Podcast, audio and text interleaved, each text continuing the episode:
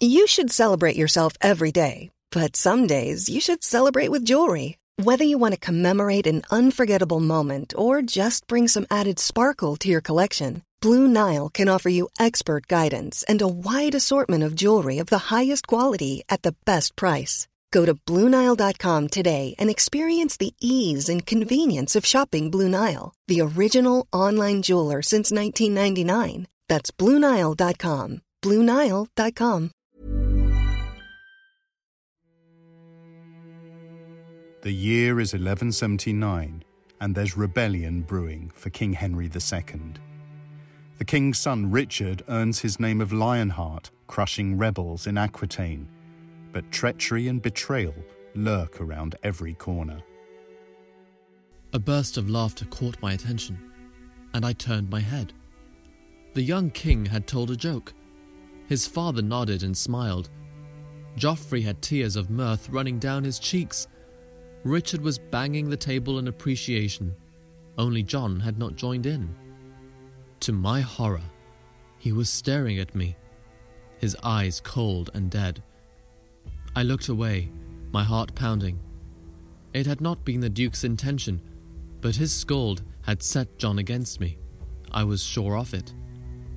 A moment later, when I dared to glance again, I was mightily relieved that John's attention had moved on. A nasty feeling lingered in my mind, however, that I had made a new enemy. In his new novel, Lionheart, Ben Kane, best selling author of fiction set in the Roman Empire, turns his attention to the Middle Ages and the rise of Richard the Lionheart. In this edition of historical fiction, Tristan Hughes talks to Ben Kane about how he started out on a new series of thrilling historical adventures. This is historical fiction. Ben, it's great to have you on the show. Thanks, Tristan. Great to be here. Now, you're well known for writing historical fiction on ancient Rome, but your newest book is set in a period more than a millennium later. Yes, I've got a name for writing books set in ancient Rome because I've written 13 of them.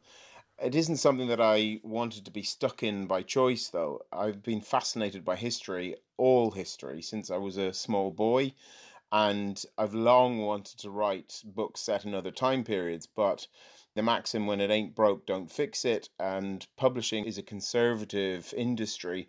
My publishers have for years just said oh will you write another roman book? Will you write another roman book? and so on the Eagles at War trilogy was supposed to be a Hundred Years' War series, and I had all the plot lines written out and everything. But then I had a meeting with my publishers before I started to write the first one, and they said, Oh, we're not sure Hundred Years' War will do. Look at the market. Here's author X, he's writing Hundred Years' War, and the sales figures aren't brilliant, which I was very surprised by but my books pay my mortgage and they feed my kids. So I thought, you know, I'm not going to hang my hat on having to write a particular series. So I wrote another Roman trilogy and then another couple of Roman books. But I moved publishers in that time, and the new publisher made it a requirement of my contract that I write a non Roman book, which was, for me, was a mixture of excitement and terror because here was the thing I'd wanted being handed to me on a plate on my contract, but it meant I had to do it because you know I've written so many books now in ancient Rome that I can write from say 300 BC to 50 AD. I could probably write a novel without having to look at a textbook. But when you go into a different time period, you're suddenly back to ground zero. So it was terrifying, but very exciting. And I picked Richard the Lionheart, and the publisher did backflips with excitement, and that was how it came about. Why did you decide to tell your publisher that you wanted to center this new book around Richard the Lionheart? It's a combination of things. I mean, some readers may be surprised to know that you've got to keep an eye on the market when you're deciding to write a book. There's an author who's a client of my agent, and he has a saying. It's something along the lines of you can write the best written book in the world about the little known civilization in southern India in the 8th century BC who made pottery. You could write that to the standard of Hilary Mantel or Sebastian Faulks, say, but nobody would buy it. They've never heard of those people. And so your sell in the bookstore, in the supermarket shelf, is really difficult. So you've got to, unfortunately, have an idea that will stand out. And you've also got to look at what everyone else is writing. So what's Bernard Cornwell writing? What's Wilbur Smith writing? What are the other people who, friends and colleagues and rivals of mine, what are they writing? Because you don't want to necessarily do the same thing. So Napoleonic period, how many there must be seven or eight authors with big long series about either the naval or the military aspect it's a great period but would it do well who knows and richard the lionheart i mean i've been interested in him and the third crusade since i was a kid because it was a fantastic children's author who's probably little known now but his name was ronald welch and he wrote really really good books and there was one of his called Knight Crusader which was about a young Frankish noble who was actually from Outremer or the Holy Land. And he was coming to manhood at the time of the Battle of Hattin, which is when the Christian forces were wiped out pretty much by Saladin. And it's what led to Richard the Lionheart's crusade. And uh, it was a great, great book, and Richard's in it. And so I thought of him and I went and did a bit of research, and I hadn't fully appreciated his intricate and terribly conflicted family history, fighting with his father and his brothers, and it just screams novel, epic film. And he didn't just do that, obviously. He had a, this arch enemy, the King of France, Philippe Capet, and then he went to the crusade and he was taken prisoner on the way back and he had his brother john as everyone knows creating problems and so there was just an amazing story there and the number of contemporary accounts that survive is also astonishing. So, used to writing novels, sometimes like Spartacus, for example, I wrote two novels about him. The entire Roman text that survive about him comes to 4,000 words. That's 10 pages of a textbook. That's all we know. So you can get your information about the society and everything, but you don't know any more about Spartacus in 10 pages. Richard's crusade to the Holy Land, for example, there are no less than five complete first hand accounts. So I was just like a child given the keys to Hamley's toy shop in London. Like, oh, here's all this stuff. I don't have to make it up. It's all just written down here. Even the curses and what they used to call each other and stuff like that. So, um, yeah, I've just get so excited about the topics I write about. And I've learned that when I feel like that, it's a good topic for a book and the publisher thought so too. So I set out and started researching the basis and the background for Lionheart. Now, you mentioned there all the sources we have available compared to ancient Rome, and this first book, Lionheart, it's set before his crusade in the Holy Land and the battles with Saladin. Did you want this first book to focus on the early part of Richard's career before he was king? Yes, I did the thing about writing novels, I was going to write a trilogy or plan to write a trilogy, is how you work at your time frame. And his childhood, we know almost nothing about. So, although I mentioned those good sources, his early life is the historical record is empty, sadly. And then we know little bits from when he was about 14, 15, and up to the age of about 18. And then there are a couple more holes until he was in his early 20s. And then we know quite a bit. And then in the lead up to the sort of major fallout with his father and his brothers rebelling against the father when he didn't, this is the 1180s. There are sections we know a lot about, and then his final rise to the throne in 1189 we know a lot about as well. And so I could have written four novels. I could have written one about Richard the young man, but I decided partly because of the historical evidence and also because I wanted to have a main character who wasn't Richard. The device being that when you have a character like that, a fictional character in the historical framework, you can make him do things that lace the story together and it means when you have to make stuff up, you use that character so that you don't have Richard the Lionheart doing something that we didn't know he did or that he definitely didn't do and I was very keen to have a main Irish character because I'm Irish. And so the Normans, although they were known as the English by then, the English had invaded Ireland in 1169. That was when Richard was 12. So by 1179, he was 22. And there was a 10 year span from then to when he became king. And I decided to set the novel starting in 1179 with a young Irishman who had been taken prisoner after his family had been fighting the Normans slash English and had lost, and he was sent to Chepstow Castle, which was the stronghold of the de Clare family. Richard de Clare having been a man called Strongbow, who was the man who invaded Ireland and only later gave his allegiance to Henry II. And so that was the device I used to introduce him to England slash Wales. And then I had a period when Lionheart was visiting England looking for soldiers, and the historical record is silent. We don't know where he was. And that's when he meets the main character. Well, he's Richard the Lionheart's the main character. There are two main characters. That's interesting. So you can use the scarcity of sources for Richard's early life to construct the story that fits in this Irish fictional protagonist. Yes, something I've learned. My first novels, I, I suppose I was learning my trade like anybody. When you're learning to drive a car, you're not as good before you get your license for the first year or two, but when you've been doing it for a long time, you hopefully are a good driver. So I've obviously a lot more skill at doing that now, and it was relatively easy to work that out.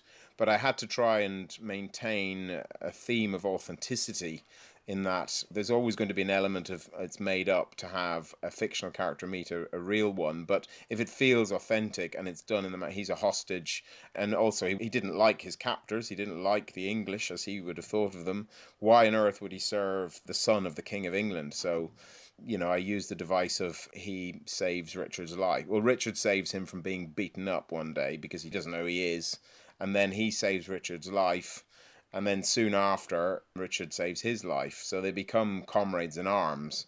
And then he's asked to become a squire, and so he does. And then, like any soldiers, like men who joined the Roman army or Irishmen who joined Wellington's army, when you fight beside men, it doesn't matter what color their skin is or what religion they are, they're your mates and your comrades. So he becomes essentially a very loyal follower of Richard, and then he's by his side the whole way through the tumultuous events of the 1180s right up until 1189, which is when the book ends with the coronation in Westminster Abbey. I mean, that is definitely something I got when reading the book. Was that it said it starts with a rather hostile, you could say, Irishman, hostile to the English, wanting to go back, wanting to attack these people who had invaded his homeland. But as you say, as the book progresses, these divisions are healed, as it were, in the service of this legendary figure. A trumpet shrilled an alarm. It is over, I said to John. The Duke must retreat. That is not a word he understands, John muttered. He knew our master well. I stared in disbelief as Richard attacked the timbers. Even at a distance, I could see splinters flying. Given enough time, I thought they might eventually cut their way through, but the call to arms had been answered Shouts and cries came from inside the wall. If the Duke did not retreat, the enemy crossbowmen would shoot at them every step of the way back over the bridge. Mail afforded good protection, but at close range, the deadly square ended bolts often punched through to cause terrible injuries. There are parallels in all the books I write with my own life. Sometimes they're only passing, sometimes they're more than that. And this book has parallels with my life being an Irishman coming over to England. I mean, my wife's English and my kids are obviously growing up here, but it was a culture shock and it took me a long time to, I don't know what the word is, just to sort of not really care anymore, I guess. Just go, well, here I live and I pay my tax and, you know, life is pretty much the same in many ways as it is in Ireland. And yeah, it was an interesting thing obviously it's from a military point of view, but I know this from just military accounts I've read of all periods, particularly when they're written by the ordinary soldiers, so from World War Two or from Vietnam or from World War One, that you know, once you're fighting with men, and I used to play rugby, and I always have that in my head as well. You know, you don't know your rugby teammates that well when you join, and it doesn't really matter what they do. But once you're all in the team, and you know, you'll do what you have to do to help them to try and win the game or whatever.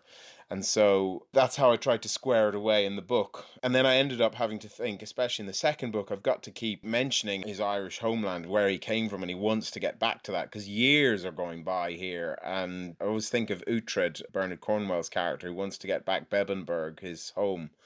There's got to be that tag there for the reader because hopefully, if I ever write a fourth book, he'll end up going back to Ireland in the reign of King John and potentially getting back his lands, or or not. Who knows? uh, that's fascinating. And You mentioned Irish, English, Norman. One thing which really struck out whilst reading this book was the French dominance of the English nobility at the time. They're speaking French, they're not speaking English. Do you think this is a common misconception that English was spoken by Richard?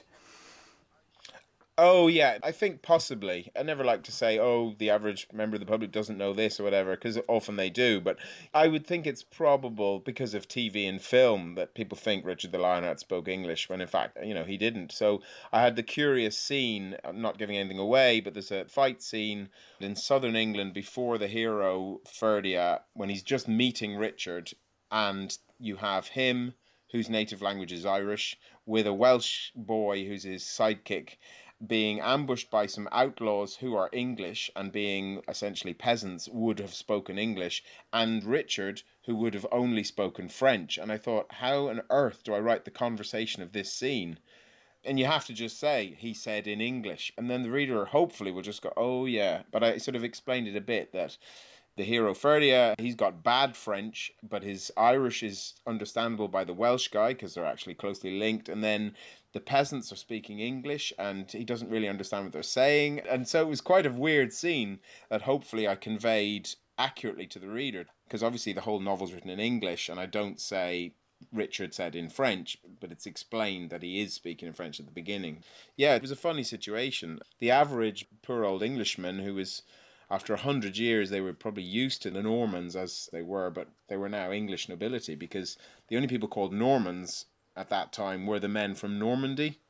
The ruling class, Richard and all his nobles, were no longer Normans, they were English. But the French regarded them as English, but the English English probably didn't regard them as English. They would have still hated them because they were still the overlords, if you like. That must have been a challenge to sort through whilst writing this book, I can imagine, the language issue.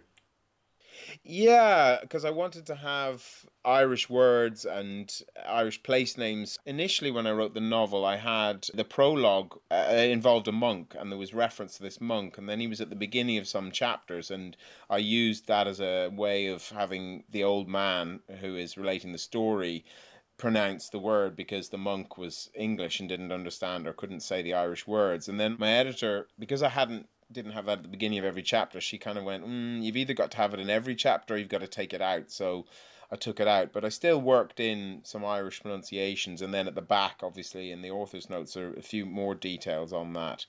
But yeah, it was good fun actually. It was really, really funny to have an Irish character, and I actually called him after my son, and I made him from pretty much where I'm from in Ireland because I thought, why not?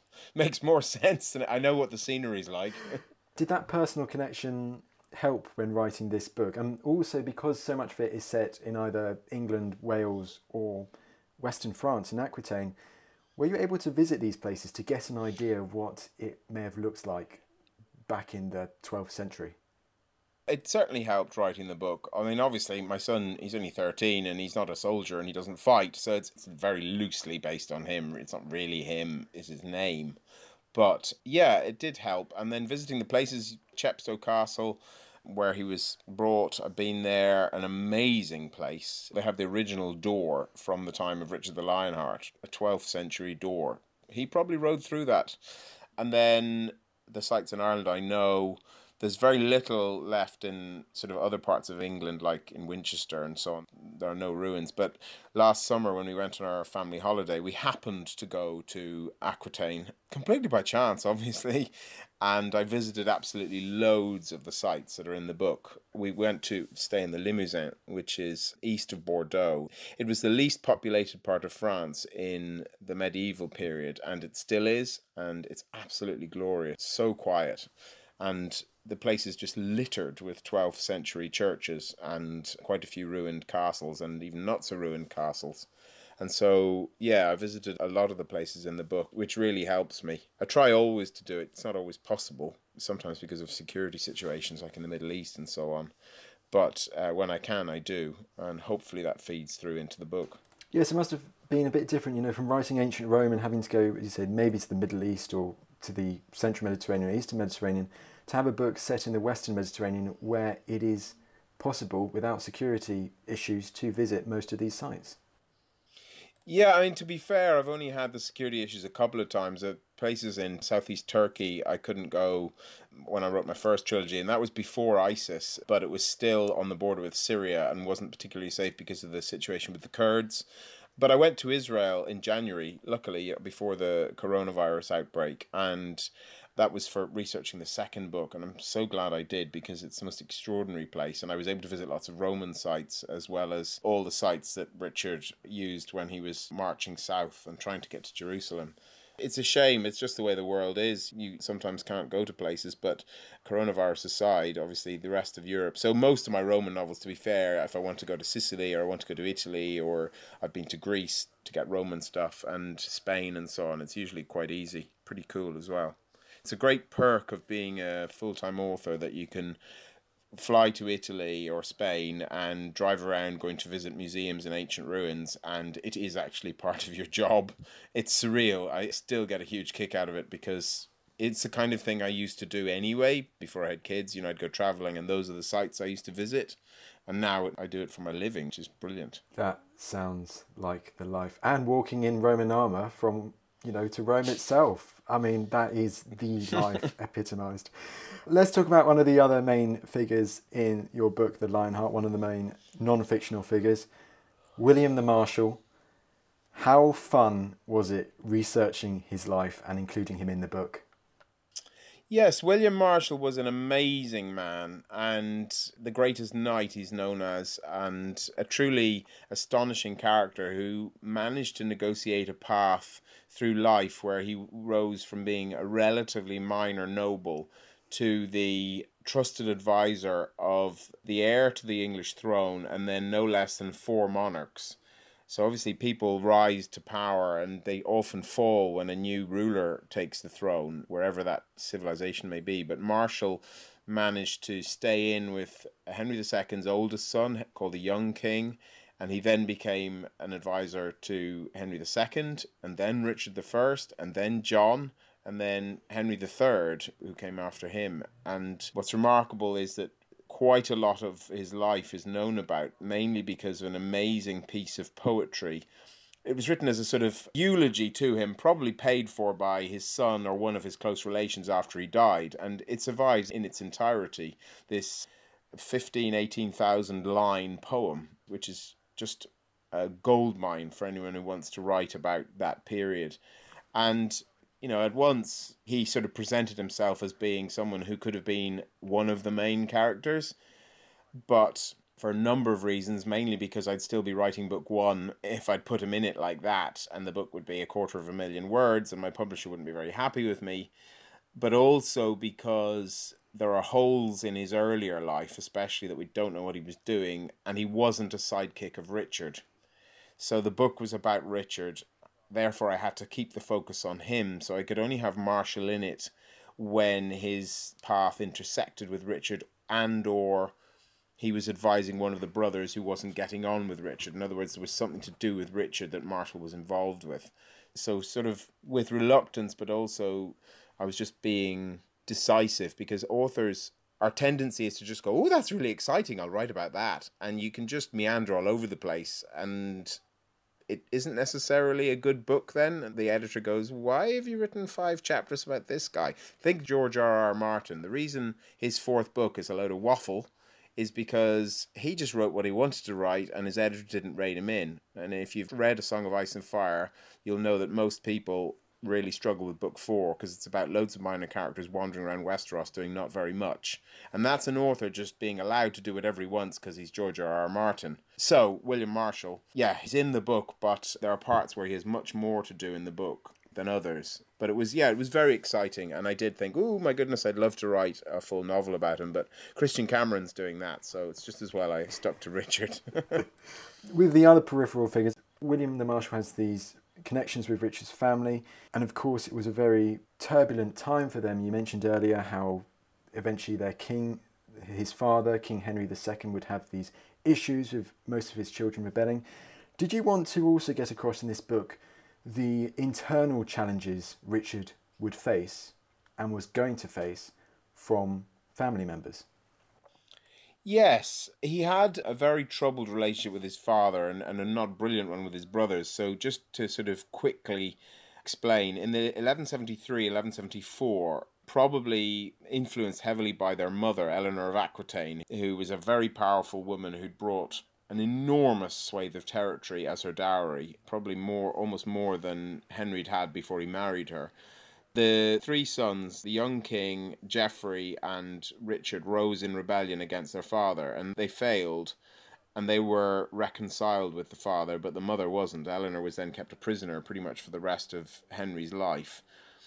But then in 1182 83, two of the brothers, Geoffrey and the young king, rose up against the father again, and Richard stayed loyal. So, eight or nine years before, he'd rebelled with them.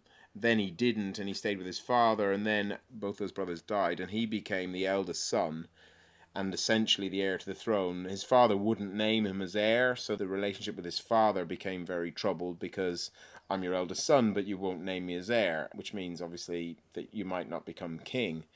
And so it was very important that I tried to convey that as much as possible. And it was good fun to do because after 13 novels, I think it's Angus Donald, a guy who writes books about Robin Hood. I think he said a few years ago there are only so many ways you can write how you chop a man to bits with a sword. And I feel that after 14 novels. I don't want to write endless fight scenes because they're actually boring if that's all the book is. And so being able to have this really twisted family politics where you're my friend now and next year you're not. Because obviously, families, real families, it's not usually, hopefully, so bitter that it ends up with war, at least open war. But it's very complicated and people are friends with one sibling and then they might not be and then they get back together again and so on. And obviously relationships with parents can be difficult too. And it was the level of intrigue and just sort of fighting was I haven't seen that in the Roman period anything like it. It screamed out that it had to be in the book so hopefully I managed to convey that as well as possible. Without making it the central basis of the novel because there are also holes in what we know, and you had to have stuff about the fictional character as well. Because that's interesting. You mentioned the Romans there, going back to the Romans. Is there any account of any family feuds in Roman times that could rival the amount of detail, the amount of information we have about the feud between Richard, John, the brothers, and their parents? Yes, I think it was the son of Germanicus, who was a step grandson, I think, of Augustus, the first emperor. His son was Caligula, and his mother was Agrippina. There was a lot of intrigue. Germanicus was possibly murdered in about 19 AD, and then Agrippina poisoned various people to make sure that her sons would be more likely to take the purple than the rightful heir to the throne. There are a couple of really juicy details in that. But I much prefer. I've written one trilogy set in the Empire, but all my other books are set in the Republic. I much prefer the Roman Republic, so I can't see myself writing that. Plus, I want to write more non-Roman books other than a trilogy about Richard the Lionheart. So, I was at a talk Bernard Cornwell gave a few years ago, sitting there listening obviously it was a great talk, but he was being asked things like, would he ever finish his Starbuck Chronicles, which are American Civil War that aren't finished, and so on. And he said, I came to the sad realization a number of years ago I have far more novels in my head than I will ever get to write. So, no, I won't finish this series or whatever. And I just looked at him thinking, I'm 44 or 5 or whatever I was. Oh no. Because I have that many ideas in my head as well. I will never manage to write them all. Well, that was not a happy realization because before that I'd naively thought, oh, I'll always manage to do it. But the trouble is, you just get more and more and more ideas as life goes on. You read a book about this, you visit a place, and someone tells you a great story, and you think, oh, I could write a book about that. It's never ending. That's the dream for a writer, but also the bane. Yeah, yeah, I think every writer's the same, probably. Ben, thanks so much for coming on the show. Historical fiction